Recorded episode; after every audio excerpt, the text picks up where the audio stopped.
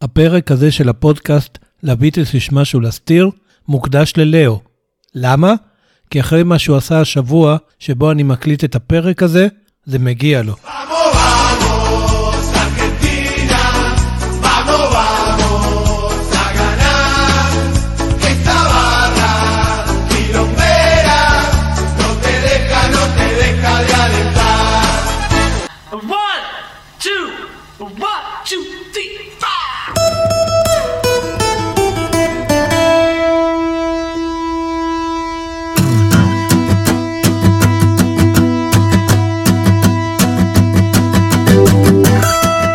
דרך.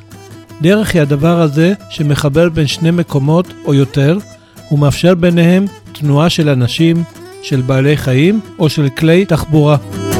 כך למשל, אוטוסטרדה שמחברת בין שתי ערים ומאפשרת ביניהם תנועה של מכוניות, מסילה שמחברת בין שתי תחנות ומאפשרת ביניהן תנועה של רכבות, או גשר שמחבר בין שתי גדות של נהר ומאפשר ביניהן תנועה של אנשים ורכבים.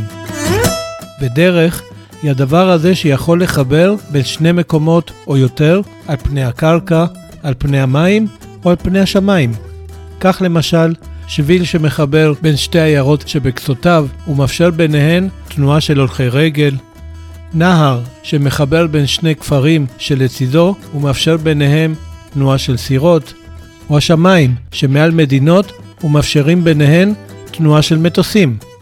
אבל דרך היא גם הדבר הזה שמחבר בין שני מצבים בחייו של אדם, ברמה האישית, ברמה החברתית או ברמה המקצועית. כך למשל, התבגרות היא הדרך שמחברת בין שתי תקופות חיים בחייו של אדם, ניידות חברתית היא הדרך שמחברת בין שני מעמדות סוציו-אקונומיים בחייו של אדם, וקריירה היא הדרך שמחברת בין שני שלבים מקצועיים בחייו של אדם. וקריירה רלוונטית גם לאדם בודד וגם לקבוצת בני אדם, שמטרה מקצועית משותפת מחברת ביניהם והם תלויים אלה באלה בהשגתה. למשל, נבחרת כדורגל שמטרתה להפוך מקבוצה חובבנית לאלופת המונדיאל, פלוגת חיילים שמטרתה להפוך מטירונים ללוחמים שחוזרים הביתה בשלום אחרי המשימה, או להקה מוזיקלית שמטרתה להפוך מסתם להקת סקיפל ללהקה הטובה ביותר בעולם, אפילו עד היום. ולאורכה של קריירה יש תחנות רבות שהכרחי לעבוד דרכן. לפעמים אלה תחנות ידועות מראש, כמו אימוני ספורט, תרגילים צבאיים או חזרות מוזיקה. ולפעמים אלה תחנות לא צפויות, שרק בדיעבד אפשר לזהות אותן ככאלה. אז זהו, על דרך, על תחנות לא צפויות ועל להקת סקיפל שהפכה ללהקה הטובה ביותר בעולם, אפילו עד היום, נדבר בפרק הזה.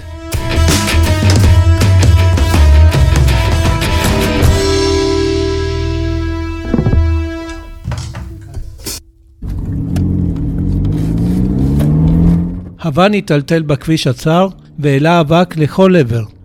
פול הסתכל מהחלון אל עצי היער שבתוכו הם נסעו, ונהנה מהמראה הירוק-ירוק הזה.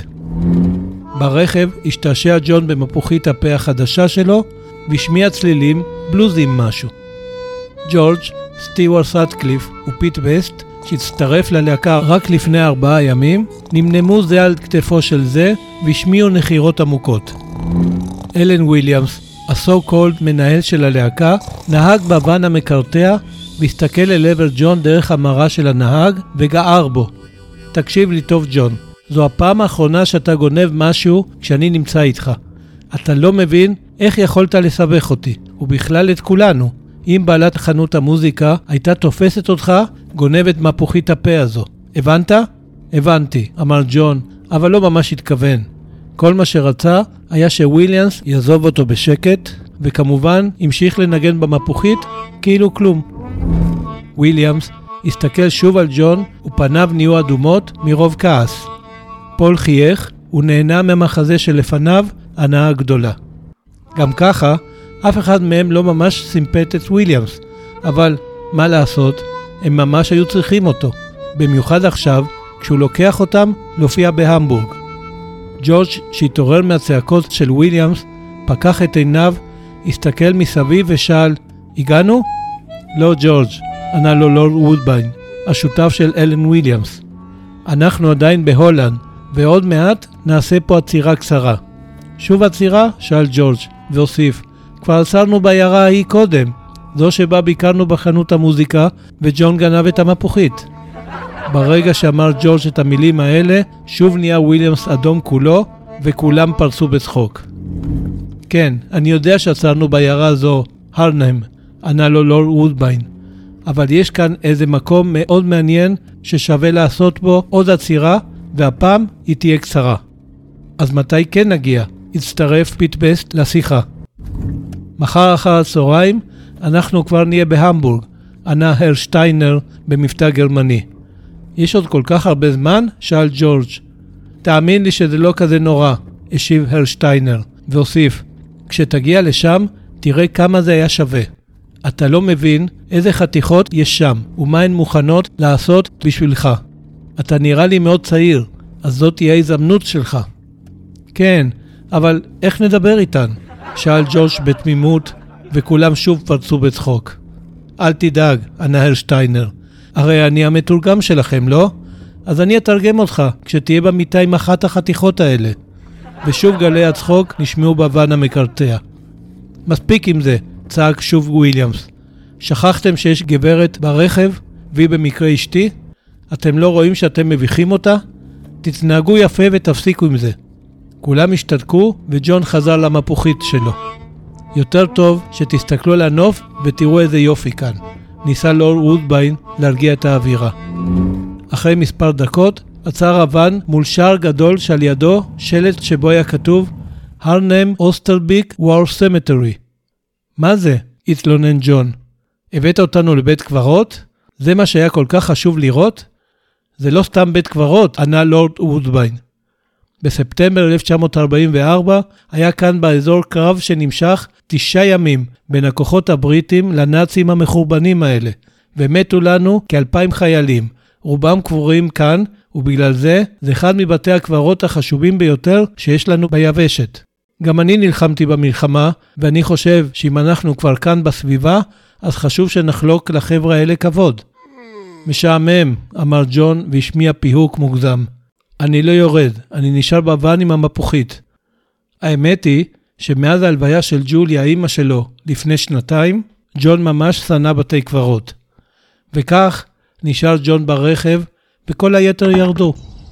וויליאמס, שדאג לקחת איתו את המצלמה שלו, אמר מיד כשחצו את השער, בואו נצטלם כאן.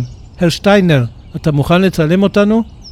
וכך התיישבו משמאל לימין לורד וודביין, פול, ג'ורג' ופיט לרגלי אנדרטה מלבנית גדולה עשויה משיש לבן, וויליאמס, אשתו וסטיוארט נעמדו בקצה לשמאלם. כולם לחייך, אמר Herr שטיינר, אבל היחידים שצייתו היו פיט וג'ורג'. אחרי הצילום, כולם פנו אל שורות המצבות הלבנות שנצבו משני צידי שביל ישר שהוביל לצלב לבן, אבל אז אמר ג'ורג', חכו רגע, ראיתם מה כתוב על האנדרטה שבה הצטלמנו? ואז הקריא פול בקול רם, Their name lives forevermore. שמם חי לעד. הם מתכוונים לחיילים שקבורים פה, לא? שאל ג'ורג'.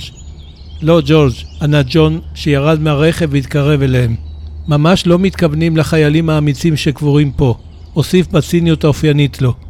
הם כמובן מתכוונים אלינו.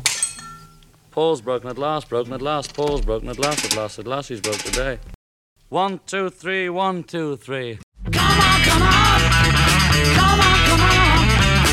שלום, אתן ואתם על פרק 29 של הפודקאסט לביטלס יש משהו להסתיר.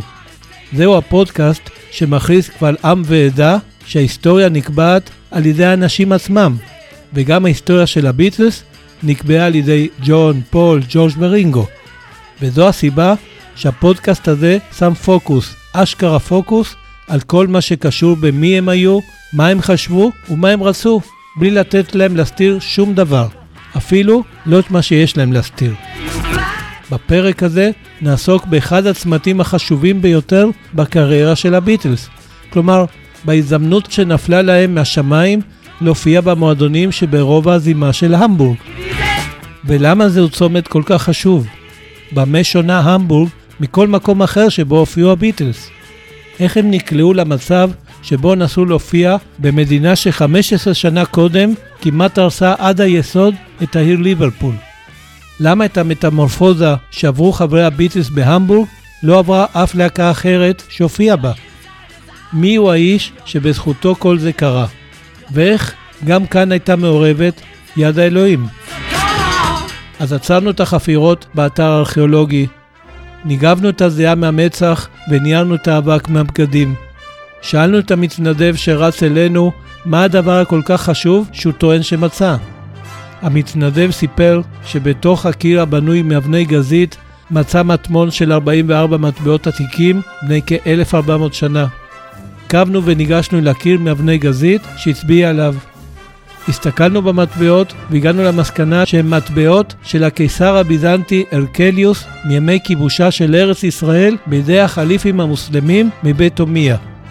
התרגשות גדולה חלפה בגופנו, אז למה אנחנו מחכים? יאללה, בואו נתחיל.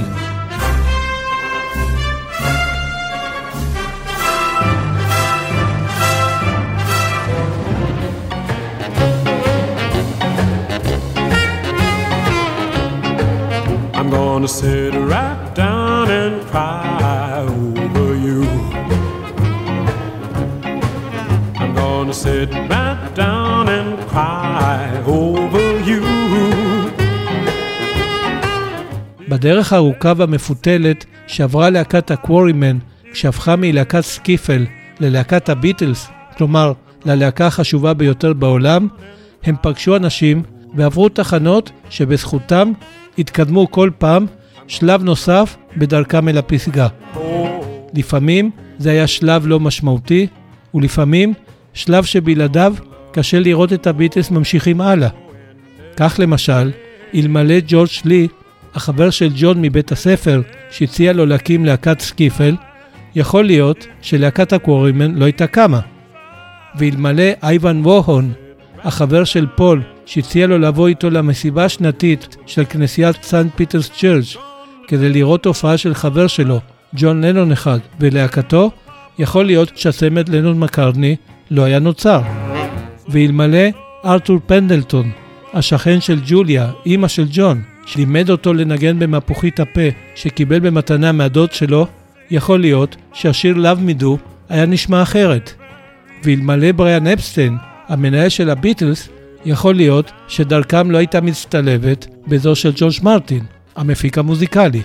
ואלמלא ג'ורג' מרטין, יכול להיות שהביטלס לא היו כובשים את תעשיית המוזיקה הבריטית. ואלמלא מרשה אלברט, הילדה שעליה סיפרתי בפרק 28, מה אם השיר של הביטלס לא היה מטפס לראש המצעד בארצות הברית? יכול להיות שהביטלס לא היו כובשים את תעשיית המוזיקה האמריקאית. ויכול להיות שכל זה בכל זאת היה קורה, אבל בזכות אחרים. אבל אם יש מישהו שאלמלא הוא, יכול מאוד להיות שהביטלס לא היו עוברים ממצב של דשדוש למצב של טיל שנורה ישר לפסגת העולם ושאי אפשר כבר לעצור אותו, הוא אלן וויליאמס. והאמת, הוא לא ממש התכוון להיות כזה, אבל כנראה שבלי יד האלוהים, זוכרים? זו שדיברתי עליה בפרק 28, הוא באמת לא היה כזה.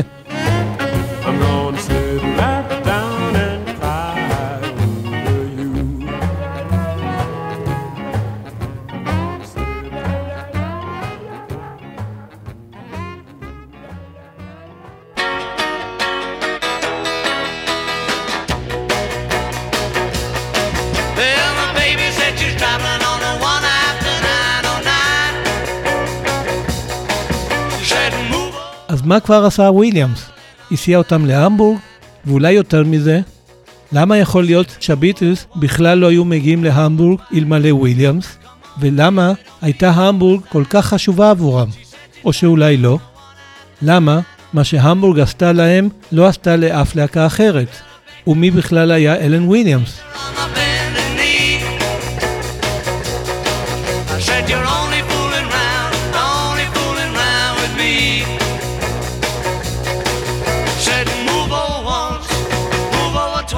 אז למי שלא יודע, אלן וויליאמס היה לטענתו המנהל הראשון של הביטלס, ומאחר ובריאן אפסטיין הגיע אחריו, נהוג לכנות אותו האיש שוויתר על הביטלס. אלא שמי שכינה אותו ככה היה הוא עצמו, כאשר פרסם בשנת 1975 ספר בשם The Man Who Gave the Beatles Away. והאמת, הכינוי הזה ממש לא נכון. כלומר, וויליאמס לא באמת ויתר על הביטלס. ואתם יודעים מה? הוא גם לא היה המנהל הראשון של הלהקה. למה? קודם כל, כי המנהל הראשון היה בחור בשם נייג'ל וולי, עליו דיברתי בפרק 16. מה אם בריאן אפסטיין לא היה המנהל של הביטלס? ושנית, וויליאמס לא מילא את תפקיד המנהל של הביטלס, ולא היה חתום על שום חוזה ניהול איתם. וויליאמס נהג לסדר הופעות ללהקות ליברפוליות, ביניהן הסילבר ביטלס, או כל וריאציה אחרת של השם שהם בחרו לעצמם באותו יום. וזה הכל. וגם זה כמעט תמיד רק כשלא הייתה לו ברירה אחרת. למה? כי הוא ראה בהם להקה בינונית ולא יותר. והאמת, שהוא צדק. אז באמת היו הסילבר ביטלס להקה בינונית ולא יותר. אבל בואו נעשה קודם היכרות קצרה עם וויליאמס ונבין איך דרכו הצטלבה בזו של הביטלס, או הסילבר ביטלס, או איך שלא קראו להם באותו יום. אלן וויליאמס היה בחור וולשי, מבוגר מג'ון, אז המבוגר מבין חברי הביטלס, בכמעט 11 שנה. עולם ה show business לא היה זר לוויליאמס, שכן אבא שלו היה מארגן של מסיבות ריקודים, והוא בעצמו היה בצעירותו זמר בלהקת אופרה קלה מאוד מוכרת בבריטניה בשם דוילי קארט אופרה קמפני, שנוסדה במאה ה-18 ופעילה עד היום. liberated then on bail, אבל קריירת השירה שלו לא הייתה הכי מוצלחת, בלשון המעטה, ובשנת 1958 הוא שכר חנות לתיקון שעונים שהייתה ממוקמת קרוב לבית הספר לאומנויות, כשמטרתו הייתה להפוך את המקום לבית קפה.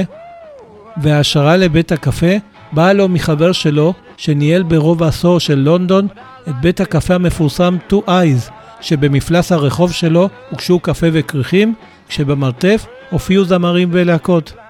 ואגב, במרתף הזה התחילו את הקריירה שלהם כוכבים בריטים כמו קליף ריצ'ארד, טוני שרידן, ג'ו בראון ועוד. But I like love, and that's you know well. I like love, I like love. ותזכרו טוב טוב את בית הקפה Two Eyes, כי לקראת סוף הפרק אספר עליו סיפור פנטסטי שקשור בביטלס, כזה שרק התערבותה של יד האלוהים יכולה להסביר אותו. אז הצעד הראשון שעשה וויליאמס, אחרי ששכר את המקום, היה לעצב את המרתף שלו, שם יקיים הופעות, ומאחר והמקום היה קרוב לבית הספר לאומנויות, חשב שיהיה רעיון טוב להציע לסטודנטים שם לעצב את המרתף תמורת קפה וכריכים, וכך עשה. אחד הסטודנטים האלה היה סטיוארט סאדקליף, ואת הקיר שלו אפשר לראות גם היום במקום שבו עמד בית הקפה של וויליאמס. הצעד השני שעשה היה לבחור שם לבית הקפה, כזה שיהיה אקזוטי וימשוך קהל. אז עלה במוחו הרעיון לקרוא לבית הקפה סיגלון חד-עלים, שהוא עץ דרום אמריקאי, אבל וויליאמס לא בחר בשם העברי, אלא בשמו הספרדי ג'קרנדה, וכולם קראו לו פשוט ג'ק. הצעד השלישי שעשה וויליאמס היה לפתוח את בית הקפה, וזה קרה בחודש ספטמבר 1958. ואתם יודעים מה?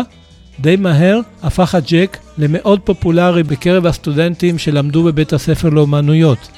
ובסופו של דבר הגיעו לשם גם ג'ון, פול, ג'ורג' וסטיוארט, חברי הסילבר ביטלס. הם באו בשביל הקפה והכריכים, החברה, אבל בעיקר בשביל ההופעות במרתף.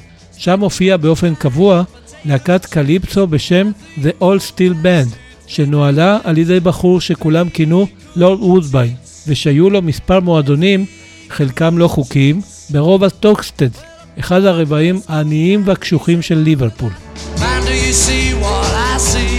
מאחר ונוצר קשר טוב בין לורד וודביין לוויליאמס, די מהר הפכו השניים לשותפים עסקיים, ודי מהר התחילו השניים לארגן הופעות ללהקות מקומיות תמורת עמלה.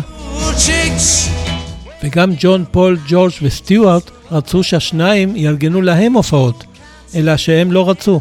הארבעה היו בחורים נחמדים, אבל וויליאמס ושותפו כבר הכירו את הביצועים הבינוניים של הסילבר ביטלס ולא חשבו שהם מספיק טובים ולכן לא ירוויחו מהם כסף. לפעמים, כשהמרתף היה פנוי ולא הייתה להקה אחרת פנויה, הם נתנו להם להופיע בו. או כשחיפשו להקה שתהיה מוכנה להתבזות ולהופיע בזמן שחשפנית מסירה את בגדיה במועדון הסטריפטיז שבבעלות לורד וודביין, הם נתנו להם להתבזות ולהופיע. וכשהיו צריכים להקה מיואשת שתהיה מוכנה לעלות לבמה במועדונים שברבעים האלימים של ליברפול וסביבותיה ולהסתכן בלחטוף מכות בבטן, דקירות בצלעות או שרשראות בפרצוף, הם נתנו להם להופיע בהם. וכשביקש מהם האמרגן הלונדוני, לארי פארנס, לספק להקות ליברפוליות כלהקות חימום להופעה של הזמר האמריקאי המפורסם, ג'ין וינסנט, שתתקיים בליברפול סטדיום, הם לא חשבו בכלל על הסילבר ביטלס, אלא על הלהקות Cass and the Cassanovas, Rory Storm and the Hurricanes ו Gerry and the Pacemakers. וכך נכחו ג'ון פול ג'ורג' וסטיוארט בהופעה שהתקיימה בתחילת מאי 1960, אבל יושבים בקהל בדיוק כמו כל אחד אחר.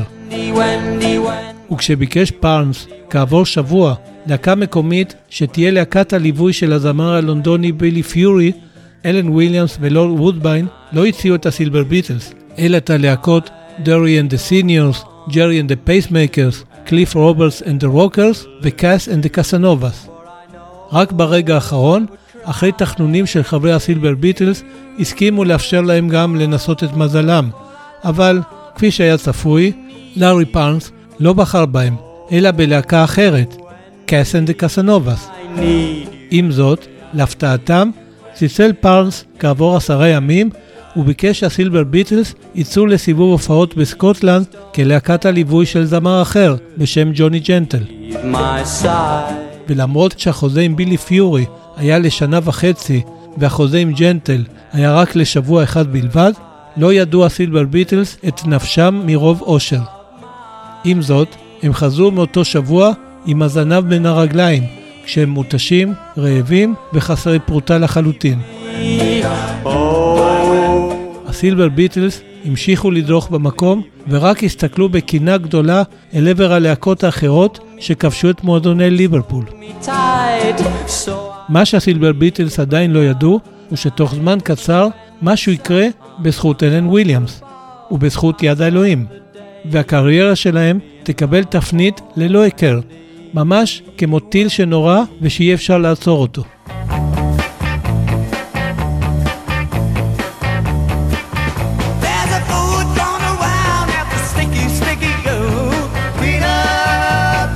ומה שקרה הוא שחודשיים מאוחר יותר יצר וויליאמס קשר עם אחד בשם ברונו קושמידר, שניהל מועדון בהמבורג וחיפש להקה אנגלית שתופיע בו.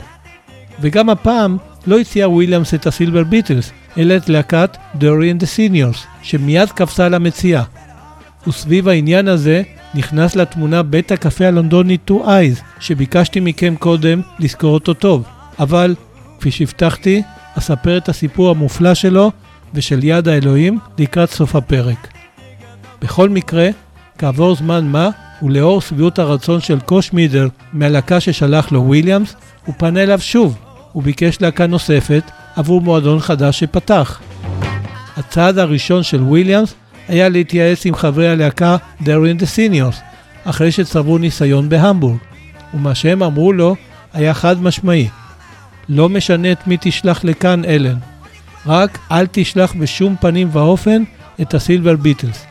הם פשוט יקלקלו את השם הטוב של הלהקות מליברפול.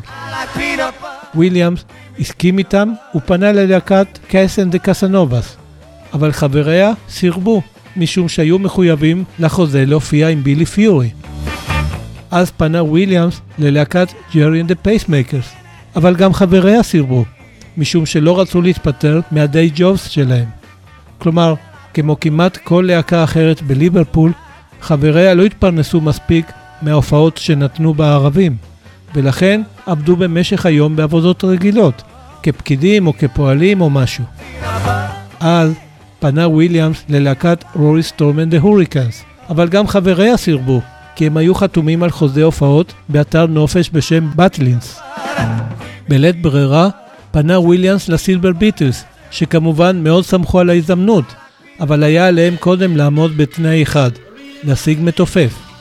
וכך הם ערכו אודישן לפיט בסט, וברור שהוא נבחר.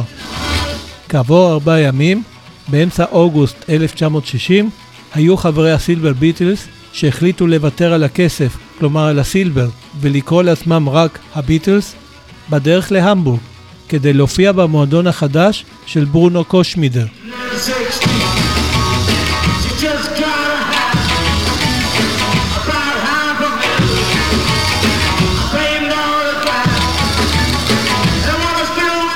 אז מה עשו הביטלס בהמבורג? בעיקרון, הם עשו חמישה דברים שמעולם לא התנסו בהם קודם. קודם כל, הם הופיעו, והרבה. מה זאת אומרת הרבה? זאת אומרת המון, אבל ממש המון. מה זאת אומרת המון? ככה, הם נדרשו להופיע בכל יום של אמצע השבוע, מהשעה 7 בערב ועד השעה 2 לפנות בוקר, כאשר בכל שעה, שעה וחצי, הם עשו הפסקה של חצי שעה. בסופי השבוע הם הופיעו אפילו יותר. בימי שבת הם הופיעו בין השעות 7 בערב ועד 3 לפנות בוקר, עם הפסקות, ובימי ראשון הם הופיעו בין השעות 5 בערב ועד 1 וחצי לפנות בוקר, שוב עם הפסקות. אז עכשיו תעשו חשבון ותגיעו למסקנה שזה המון, ממש המון. וזה למשך 104 ימים ברציפות, לא פחות. והביטלס מעולם לא הופיעו קודם במשך כל כך הרבה שעות על פני כל כך הרבה לילות. ואל תחשבו שהם עשו מזה כסף. השכר שלהם היה 15 דויטשמרק ליום, לכולם, שהם כ-140 שקלים של היום, כלומר 28 שקלים ליום לכל אחד. הדבר השני שהם עשו, ושמעולם לא התנסו בו, היה לגור בתנאים מחפירים. מה זאת אומרת? קושמידר העמיד לרשותם שני חדרים קטנים מאחורי המסך של בית קולנוע, שבהם לא היה חימום ולא היו שמיכות, אלא רק כמה סגלים של בריטניה כדי להתכסות בהם. מבחינה היגיינית הם השתמשו בשירותי בית הקולנוע גם כדי להתרחץ בכיור שהיה שם. ומה עם ארוחת בוקר? לא ארוחות ולא בטיח.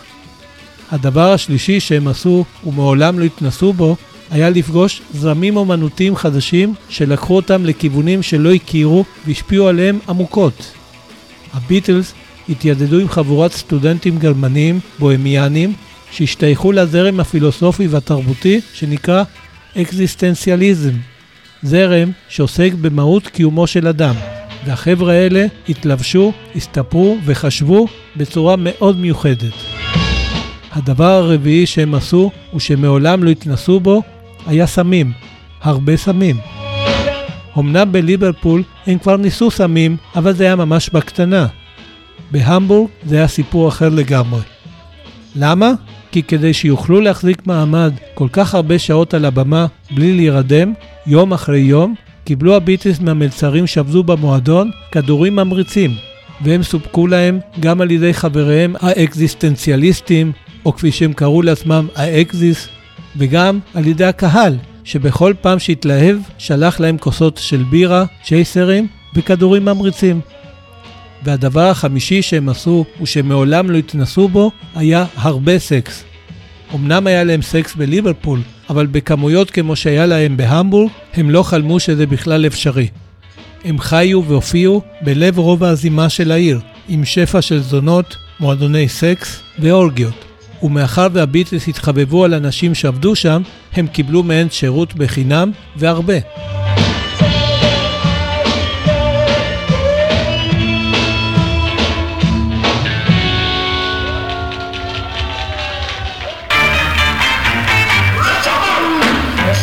אז מה היה לנו כאן? היו שעות אינסופיות על הבמה, תנאי מגורים מחפירים, חשיפה לזרמים אומנותיים ופילוסופיים שלא הכירו, הרבה סמים והרבה סקס. אז מה כל זה עשה להם? דווקא הרבה. וכדי להבין את הנקודה הזו, בואו נלך אחד-אחד ונתחיל בשעות האינסופיות על הבמה. חברי הביטלס לא היו מסוג המוזיקאים שעבורם הופעות היו כמו עבודה במשרד. כלומר, כאלה שעולים לבמה, מבצעים כך וכך שירים, רצוי לעיתים מוכרים, וכשמגיע הזמן, יורדים מהבמה והולכים הביתה, וככה בהופעה הבאה. מבחינת הביטלס, הופעות היו חוויה שבה הם מתפתחים, צומחים וגדלים. ככה הם ראו את זה. לכן, ההופעות היומיומיות והבלתי נגמרות בהמבורג היו עבורם הזדמנות בלתי רגילה להתפתח, לצמוח ולגדול. וכדי שכך יהיה, הם עשו שלושה דברים עיקריים. קודם כל, הם הפכו שירים באורך של שלוש, שלוש ומשהו דקות, לשירים של 20, 30 ו-40 דקות. איך? אלתרו, אלתרו וגם אלתרו.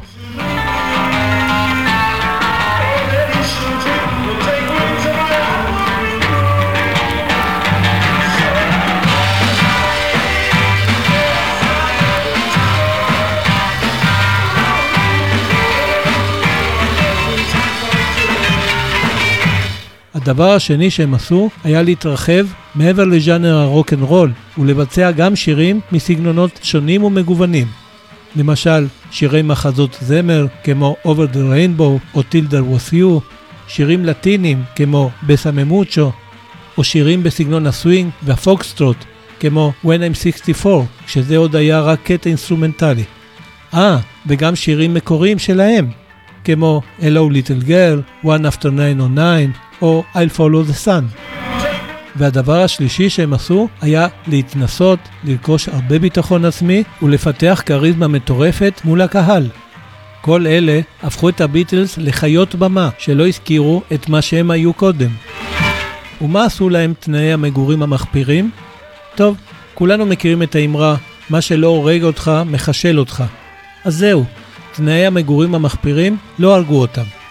ומאחר ותעשיית המוזיקה היא לפעמים עניין קשוח והרבה פעמים בתנאים לא תנאים, גם כשאתה להקת הביטלס, זו הייתה עבורם הכנה מצוינת, כמו מעין טירונות. ומה עשתה להם החשיפה לזרמים אומנותיים ופילוסופיים שלא הכירו קודם? היא פתחה להם את הראש, הרחיבה להם את האופקים ומאוד השפיעה עליהם, אם בדרך שבה התלבשו והסתפרו, ואפילו בדרך שבה הצטלמו, עניין שהפך לחשוב כשהתחילו להוציא אלבומים עם עטיפות ייחודיות. אבל מעבר לכל זה, היא עוררה בהם את ההבנה שככל הנראה קיימים כיוונים אומנותיים ופילוסופיים חדשים, אחרים, שגם אותם שווה להכיר ולחקור. ומה עשו להם הסמים? טוב, נושא הסמים הוא אולי נושא לפרק שלם, אבל רק אגיד כאן שהסמים פתחו בפניהם את השערים לעולם שהרחיב להם את התודעה, את הדמיון ואת היצירתיות, וזה בא לידי ביטוי בעיקר בשנים שלאחר מכן, ובמיוחד בשנת 1967. ומה עשה להם הסקס? מה, אני צריך להסביר לכם? ברור שעשה להם המון כיף, ומה רע בזה? ומי שמעוניין להעמיק בנושא הזה, מוזמן להאזין, אם לא האזין עדיין, לפרק 19, מה אם הביטלס לא יהיו חרמנים. וכדי לסכם את החלק הזה, נציין שהשילוב של כל האלמנטים האלה שמצאו הביטלס בהמבורג ולא ניתן היה למצוא בליברפול, יצרו את התנאים שהכישרון הטבעי הנדיר שהיה חבוי בהם, חיכה להם כדי להתחיל לפרוץ החוצה בעצימות שהלכה והתגברה. וזה נתן לביטלס את הבוסט שממנו כבר לא הייתה חזרה. ואכן, בעוד שלפני המבורג הביטלס בעיקר דשדשו, אחריה הם היו ממש כמו טיל שנורא ואי אפשר היה כבר לעצור אותו.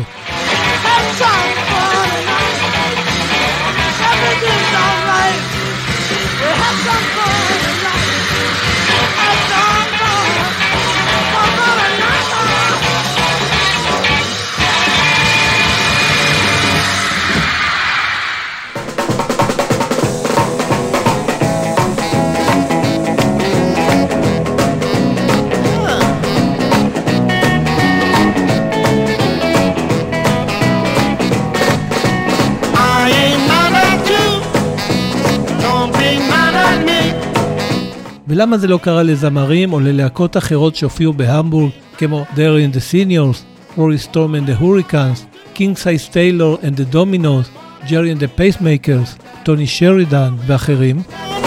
טוב, בראש ובראשונה, לא היה חבוי בהם הכישרון הטבעי הנדיר שהיה חבוי בחברי להקת הביטלס. ובנוסף, חברי הלהקות האחרות לא נחשפו לאותו שילוב של תנאים שאליו נחשפו הביטלס. למה? כי אמנם גם הם הופיעו הרבה מאוד שעות במשך הרבה מאוד לילות, אבל לא עשו את מה שהביטלס עשו, אלא נטו להתייחס להופעות כאל העבודה במשרד. גם מבחינת תנאי המגורים, הם בדרך כלל לא התמודדו עם תנאי המגורים המחפירים שאיתם התמודדו חברי הביטלס, אלא קיבלו תנאים נורמליים, ולנו בחדרים שבדירות שהושכרו עבורם, או שבמועדונים שבהם הופיעו.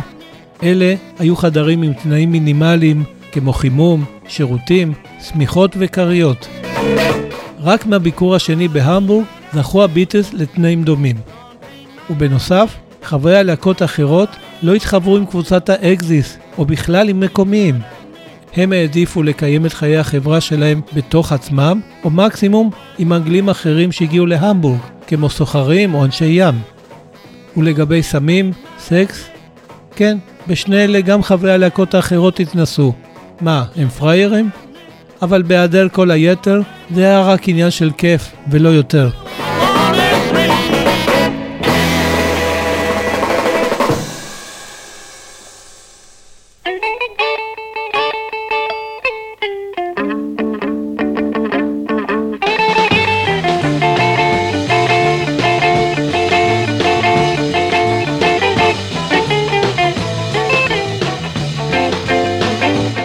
והסימן הראשון לכך שהביטלס הפכו אחרי המבורג לטיל שנורה ושאי אפשר היה כבר לעצור אותו, היה בהופעה שלהם באולם לידרלנד טאון הול שבליברפול, שהתקיימה בסוף דצמבר 1960, כשבועיים בלבד אחרי שכולם חזרו מהמבורג.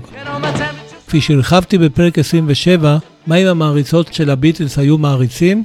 בהופעה הזו נראתה בפעם הראשונה תופעת הביטלמניה, כלומר זו הייתה ההופעה הראשונה שבה הגיב הקהל, בעיקר הבנות, בצרחות, בבכי ובהתעלפויות.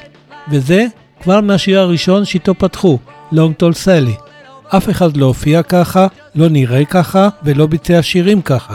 וכל זה כשארבעה חודשים קודם, לפני שיצאו להמבורג, הם היו להקה בינונית שהופיעה בעיקר במועדונים נידחים, אלימים ומפוקפקים. הם היו כל כך טובים בהופעה שבאולם ליזרלנד טאון הול, שהקהל לא האמין שמדובר בלהקה מקומית, והיה בטוח שזו להקה שהובאה מגרמניה, ורק היה קצת מופתע שחבריה מדברים אנגלית כל כך טובה, ועוד במבטא ליברפולי. והביטלס היו כל כך טובים, שמיד אחרי ההופעה ננעלו על ידי האמרגן שלה בחדר ההלבשה כדי למנוע מהמתחרים לגשת אליהם, ומיד החתים אותם לעוד סדרה של הופעות. וכך, די מהר הפכו הביטלס ללהקה הטובה ביותר באזור, כשנחיל של מעריצות וגם מעריצים עקבו אחריהם מהופעה להופעה וממועדון למועדון. ובזכות הפופולריות העצומה של הביטלס, שמע עליהם בריאן אפסטיין בסוף שנת 1961 והציע להם לנהל אותם, וכל היתר היסטוריה. וככל שהביטלס צמחו, כך הם נחשפו לגירויים שעודדו את המשך ההתפרצות של הכישרון הנדיר שכבר מזמן לא נשאר חבוי בהם. והם יצרו והמציאו מוזיקה נפלאה, ועל כך הרחבתי בפרק 13, מה אם הביטלס היו לומדים מוזיקה. ומי האיש שהביא אותם לראשונה להמבורג? אלן וויליאמס כמובן.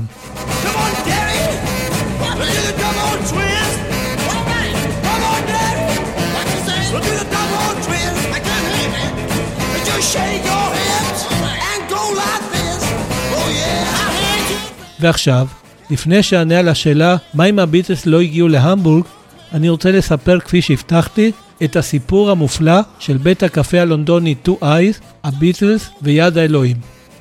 ובשביל זה נחזור לחודש יוני 1960, עוד לפני הנסיעה של הביטלס להמבורג. לפני שנסע בפעם הראשונה להמבורג כדי לעניין בעלי מועדונים בלהקות מליברפול, דאג וויליאמס להקליט באמצעות מכשיר הקלטה ביתי מספר להקות, אבל לא את הסילבר ביטלס כמובן, וזה במטרה להרשים את בעלי המועדונים בהמבורג. וויליאמס פגש בהמבורג את קושמידר, שגילה עניין לשכור להקות מאנגליה, אבל קודם ביקש לשמוע את ההקלטה שוויליאמס הביא איתו. אז הסתבר שבגלל תנאי הנסיעה, סרט ההקלטה ספג לחוט, וכל מה שניתן היה לשמוע היה סתם הרעשים. וויליאמס ממש התבאס וחזר הביתה עם הזנב בין הרגליים ובלי חוזה. בליברפול הוא חזר לעיסוקיו הרגילים וחידש את הקשר עם האמרגן לארי פארנס, כדי לשכנע אותו לארגן הופעות לאחת הלהקות היותר טובות של ליברפול, דורי the Seniors. כשבישר וויליאמס לחברי הלהקה שפארנס הסכים להציע להם חוזה הופעות לטווח ארוך, הם מיד התפטרו מה day jobs שלהם כדי להקדיש את מלוא הזמן לקריירה החדשה שצפויה להם בלונדון. בסופו של דבר, העסקה עם פארנס לא יצאה לפועל, וכשחברי דרי and the Seniors הבינו שנשארו בלי הופעות ובלי העבודות הרגילות שלהם, הם החליטו לפתור את העניין בדרך הכי מקובלת בליברפול, ולגשת לוויליאמס ולהרביץ לו מכות רצח. וויליאמס ניסה להרגיע אותם ובשלוף הבטיח להם הופעות בבית הקפה Two Eyes בלונדון, כשהוא מקווה שיצליח לשכנע את חברו, בעל בית הקפה, לתת להם להופיע במרתף. כשהגיעו לבית הקפה, גילה וויליאמס לתדהמתו לא אחר מאשר את ברונו קושמידר מהמבורג. איך זה יכול להיות? מה שהסתבר הוא שאחרי שוויליאמס עזב את המבורג, החליט קושמידר לנסוע לליברפול ולשמוע בעצמו את הלהקות שעליהן סיפר לו וויליאמס. קושמידר, שלא ידע אנגלית ולא זכר את שם העיר ליברפול, הגיע בטעות לעיר לונדון, וכששאל בבית המלון איפה בית הקפה שבו מנגנות להקות במרתף, כשהוא מתכוון לבית הקפה ג'קרנדה של וויליאמס, הוא הופנה לבית הקפה טו אייז, ובמקריות יוצאת דופן הגיע לשם בדיוק בערב שבו הגיע וויליאמס עם חברי הלהקה and the Seniors. רגע, מה אתם אומרים? זו הייתה באמת מקריות יוצאת דופן, או פשוט יד האלוהים? אז אחרי שהתאושש מעט מההלם, הבין וויליאמס שזו ההזדמנות להיחלץ מהאגרופים של חברי דרי and the Seniors, ועל הדרך להרוויח קצת כסף, ומיד הציע לקושמידר לשמוע אותם. וזה התלהב ממה ששמע, ועל המקום שכר אותם עבור המועדון שלו בהמבורג. וכך, כשביקש קושמידר להקה נוספת, הביא וויליאמס את הביטלס בלית ברירה, ועל כל מה שקרה דיברנו קודם.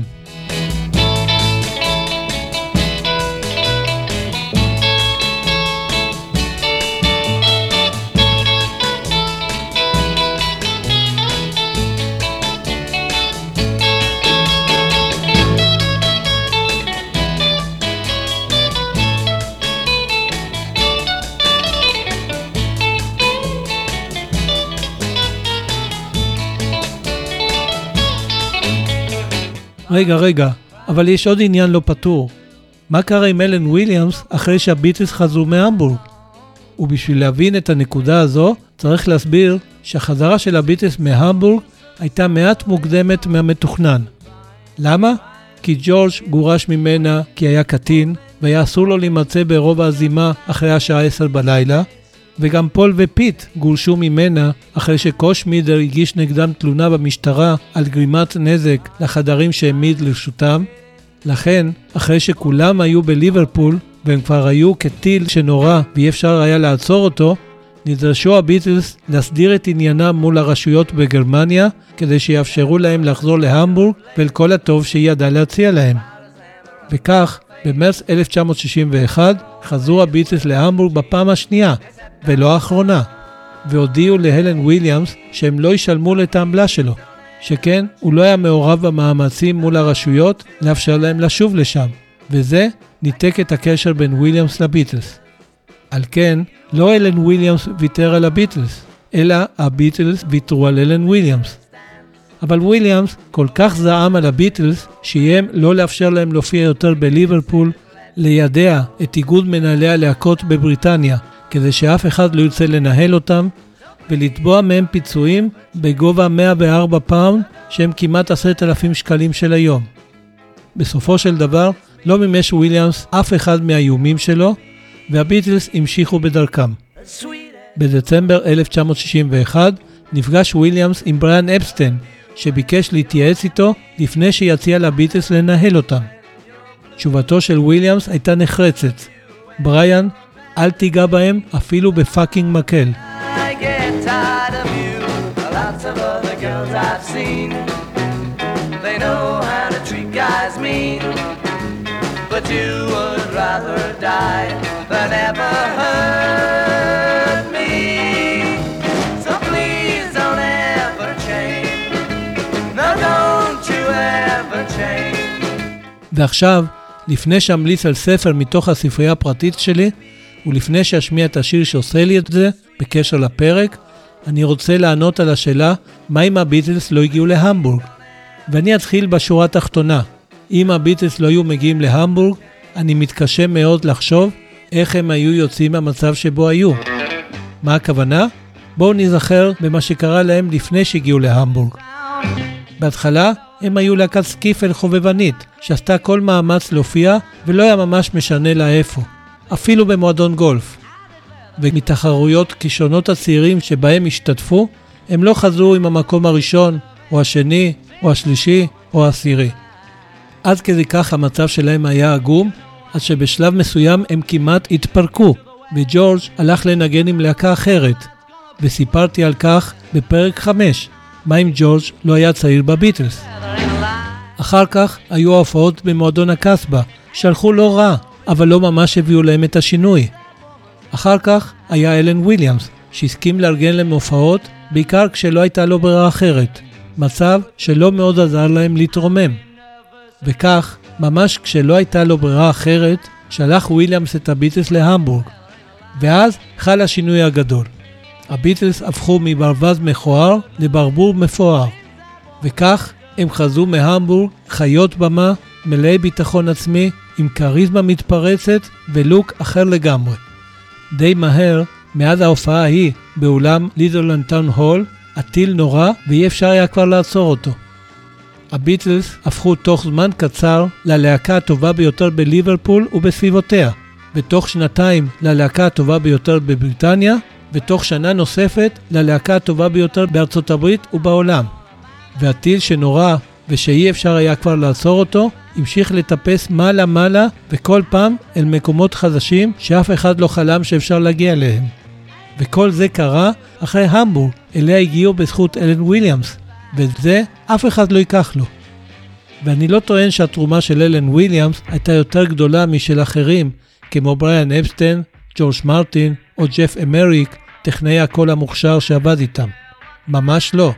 אני טוען שאם וויליאמס לא היה מעז לנסוע להמבורג ומתעקש להציע להקות לבעלי המועדונים של רובע הזימה של העיר, אני לא מצליח לדמיין איך היו הביטלס מגיעים לשם, ואיך היו הופכים למה שהפכו כשחזרו משם. ואז, איך היה שומע עליהם בריאן אפסטיין ומתעניין בהם, ואחר כך ג'ורג' מרטין. ואני לא טוען שזה בלתי אפשרי שכל זה היה קורה גם בלי אלן וויליאמס וגם בלי המבורג. אחרי הכל, הכישרון הטבעי הנדיר היה חבוי בהם. אבל אני באמת מתקשה לחשוב איך יכלו הביטלס להתרומם מעבר למעמד של עוד להקה ליברפולית, אפילו מצוינת. אל תשכחו שזמרים ולהקות אחרות מליברפול שהצליחו בגדול, כמו סילה בלק, להקת The Hollies או להקת ג'רי and the Pacemakers, עשו את זה בזכות החשיפה שקיבלה סצנת המוזיקה של ליברפול לאור ההצלחה של הביטלס. וכאן המקום לצטט את ג'ון לנון, שאמר, נולדתי בליברפול, אבל גדלתי בהמבורג.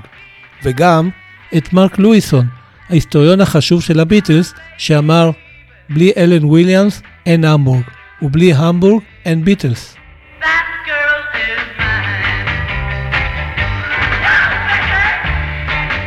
אז לקראת סוף הפרק, אני רוצה להמליץ על ספר מתוך הספרייה הפרטית שלי, והוא The Beatles in Hamburg, The Stories, The Scene and How It All Began, של ספנסר ליי, שיצא בשנת 2011.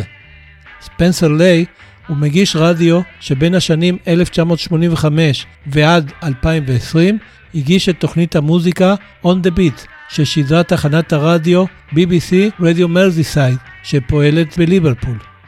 ליי התמחה בהיסטוריה של הרוק והפופ ובמיוחד בבריטניה ובמיוחד בסצנת המוזיקה של ליברפול ובמיוחד בלהקת הביטלס. על כן נחשב ליי לאוטוריטה בהיסטוריה של הביטלס ובמוזיקה בכלל.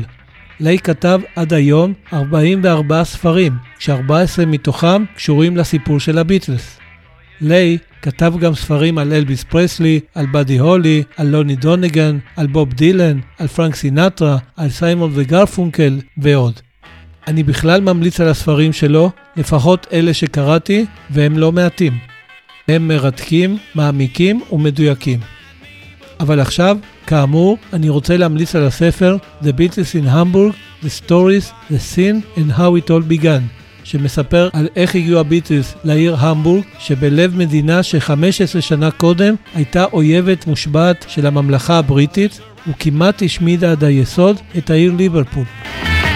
הספר הזה מתבסס על עשרות ראיונות שקיים ליי עם חברים ואנשים שהיו שם עם הביטלס, וביניהם אסטריד קירשר, יורגן פולמר וקלאוס פורמן, חברים בקבוצת האקזיס, וכן עם זמרים וחברי להקות כמו King Size Taylor and the Dominos, ג'רי and the Pacemakers, טוני שרידן ורוי יאנג, וגם עם מנהלי המועדונים כמו הורסט פאשר ועוד רבים אחרים.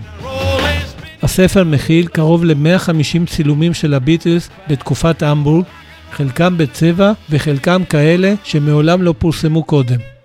יש המון ספרים על הביטלס שמספרים את הסיפור של המבורג, הרי אי אפשר לדלג על הצומת הזה בקריירה שלהם, אבל הספר הזה הוא אחד הטובים, השלמים והמדויקים ביותר. אני מאוד ממליץ.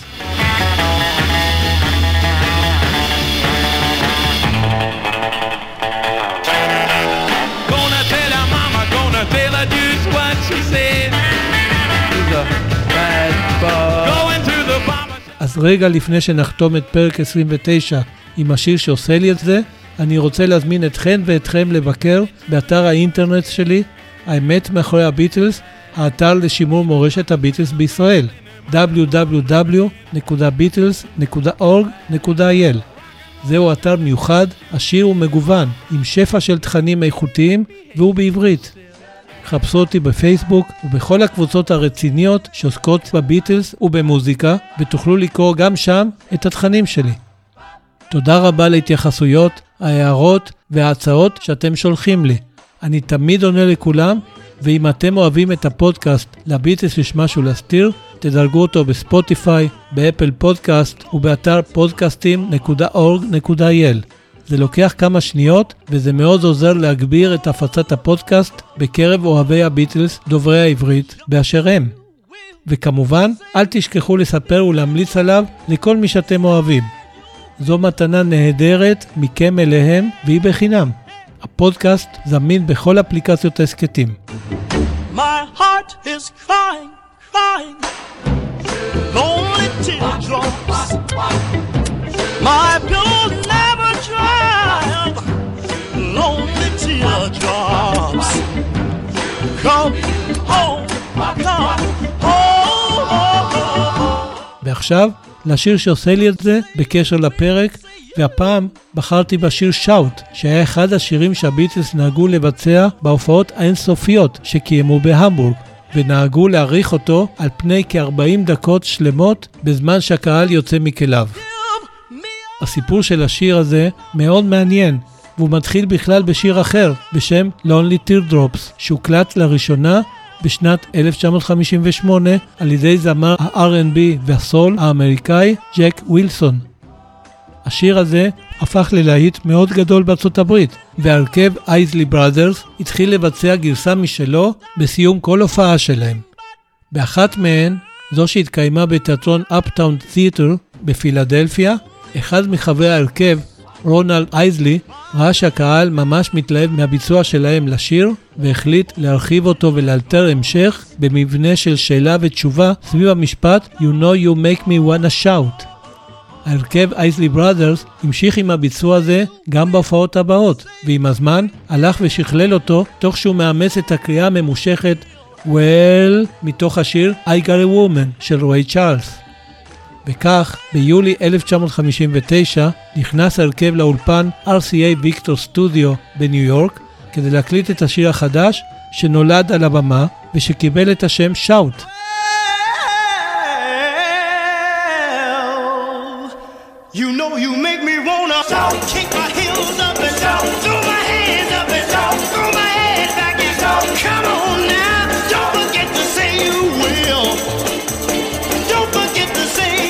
כדי לתת להקלטה אווירה של מסיבה, הזמינו חברי ההרכב חברים לאולפן ההקלטות. דבר שיעשו הביטלס בחלק מההקלטות שלהם, למשל של השירים All You Need Is Love, You Know My Name, Look Up the Number או A Day in the Life. לצערנו, אין הקלטות של הביצוע שעשו הביטלס בהמבורג לשיר שאוט, אלה שנמשכו כ-40 דקות של טירוף כשהקהל יוצא מגזרו. אבל יש לנו משהו די קרוב. יש לנו הקלטה של הביטלס מחודש אפריל 1964, כשהופיעו בספיישל הטלוויזיוני Around the Beatles של רשת ITV. כשכל אחד מהארבעה, פעם ג'ון, פעם פול, פעם ג'ורג' ופעם רינגו, שר בתורו את השיר והיתר מצטרפים אליו כקולות רקע. הביצוע הזה נכלל בחלק הראשון של פרויקט האנתולוגיה, אבל מסיבה לא מובנת הושמטו מההקלטה 30 שניות שבהן הצטרף הקהל וצרח יחד עם הביטלס את המילה שאוט. אמנם איכות הסאונד בגרסת האנתולוגיה טובה הרבה יותר, אבל אני מעדיף שנשמע את הגרסה המלאה, כולל 30 השניות האבודות. אז שילבתי בין שתי הגרסאות. ואל תדאגו, היא לא נמשכת 40 דקות, לצערי, אלא קצת פחות משתיים וחצי דקות. אז תהנו מהשיר, ובינתיים אגיד לכם תודה רבה שהאזנתם והאזנתם לפודקאסט לביטלס יש משהו להסתיר. אני גבי פישמן, ואנחנו ניפגש בפרק 30. וואו, אני לא מאמין שאני אומר פרק 30. והפרק הבא יעסוק בצומת אחר לגמרי בקריירה של הביטלס. אבל הפעם מזווית ממש שונה, עד כדי דרמטית, ואני לא מגזים בכלל. כדאי לכם להמתין לפרק המרתק הזה. אז בינתיים, כהרגלי אגיד לכם, יאללה ביי.